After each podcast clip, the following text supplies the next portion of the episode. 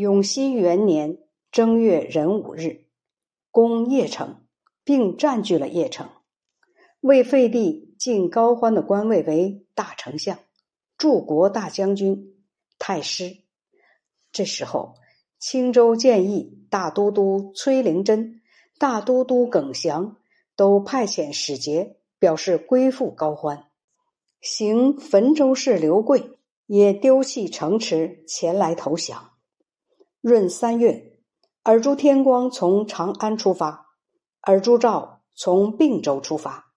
尔朱杜律从洛阳出发，尔朱仲远从东郡出发，一同率兵到邺城城下会合。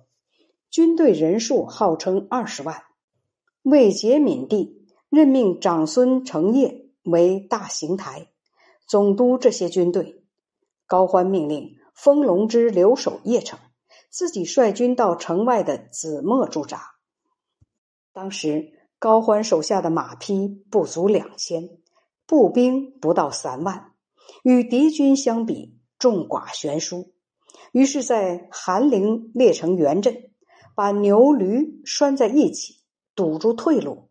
全军将士都做好了战死的准备，从四面奋勇出击。而朱兆指责高欢背叛了自己。高欢说：“我们原来。”戮力同心是为了辅佐皇室，但是现在皇帝在哪儿呢？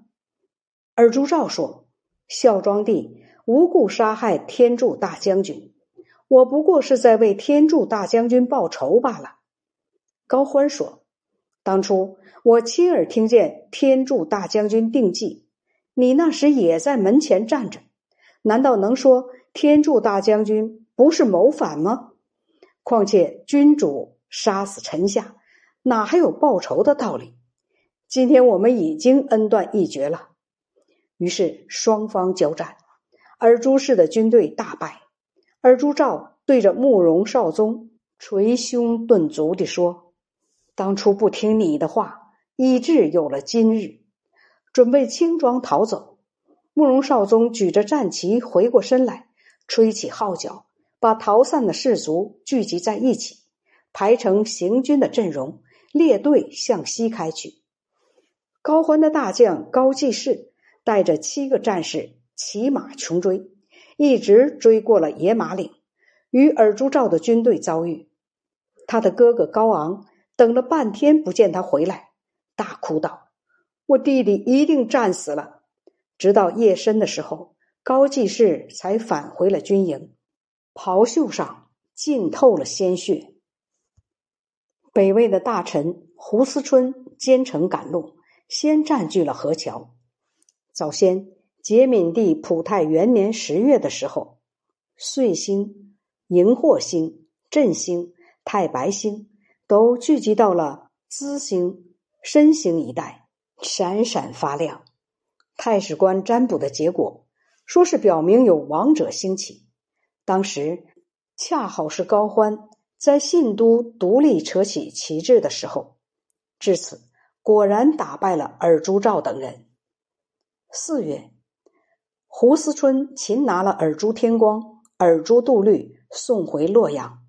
长孙成业也派都督贾显志、张欢率兵赶回洛阳，逮捕了尔朱世龙、尔朱延伯，并把他们杀掉。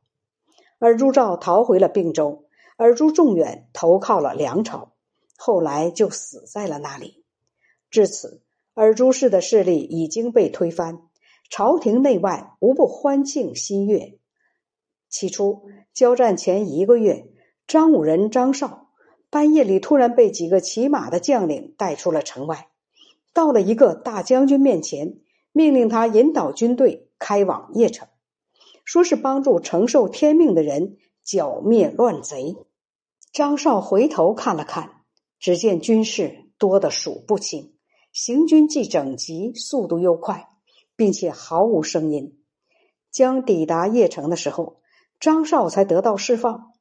到了交战那天，尔朱氏军队的士兵只看到镇外有无数的军士骑着战马从四面杀来，看来。是有神灵在暗中帮助高欢。随后，高欢到达洛阳，废掉了节闵帝元恭及废帝元朗，拥立孝武帝元修。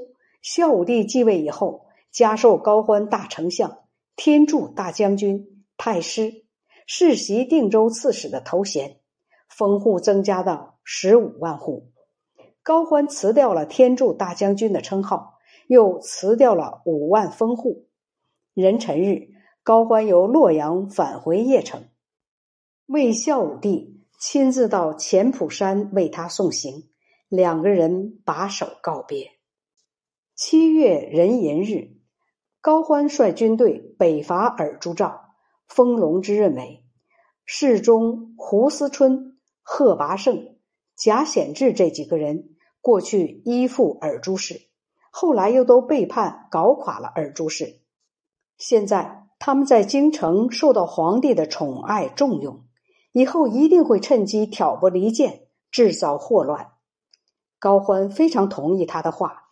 于是，先把被关押的尔朱天光、尔朱杜律送回京城杀掉，然后率兵从府口进入并州。而朱兆在晋阳大肆劫掠，又北撤据守秀容，并州被平定。高欢认为晋阳四面都有险阻屏障，于是就在晋阳建造大丞相府，定居下来。